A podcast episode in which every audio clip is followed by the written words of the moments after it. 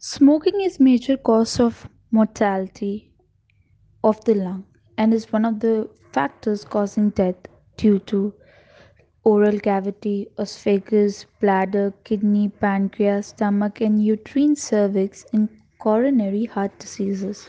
Nicotine is a major substance present in the smoke that causes physical dependence. The additives to produce damage to the body. For example, ammonia can result in a hundredfold increase in the ability of nicotine to enter into the smoke.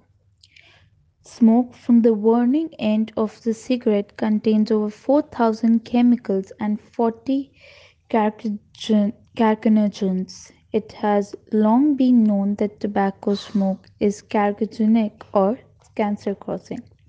The lungs of smokers collect an annual deposit of 1 to 1.5 pounds of gooey black material. Invisible gas phase of cigarette smoke contains nitrogen, oxygen, and toxic gases like carbon monoxide, formaldehyde, echlorine, and etc. These gases are poisonous and in many cases interfere with the body's ability to transport oxygen.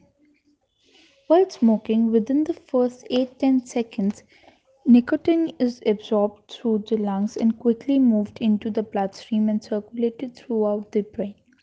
Nicotine can enter the bloodstream through the mucous membranes that line the mouth if tobacco is chewed or nose is snuff is used, and even though the skin. Our brain is made of billion of nerve cells and they communicate with each other by chemical messengers called neurotransmitters.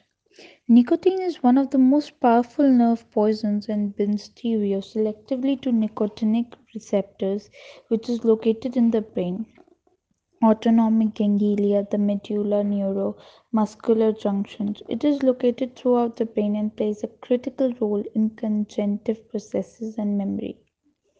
The nicotine molecule is shaped like a neurotransmitter called acetylcholine, which is involved in many functions including muscle movement, breathing, heart rate, learning, and memory. Nicotine, because of similar structure with acetylcholine, when it gets into the brain, attaches itself and produces toxic effects. In high concentrations, nicotine is more deadly. In fact, one drop of purified nicotine on the tongue can kill a person. It has been used as a pesticide for centuries. Recent research studies suggest that acute nicotine administration would result in an increased dopamine release from the brain, reducing perceptions of pleasure and happiness, increased energy and motivation, increased alertness, increased feeling of vigor during early phase of smoking.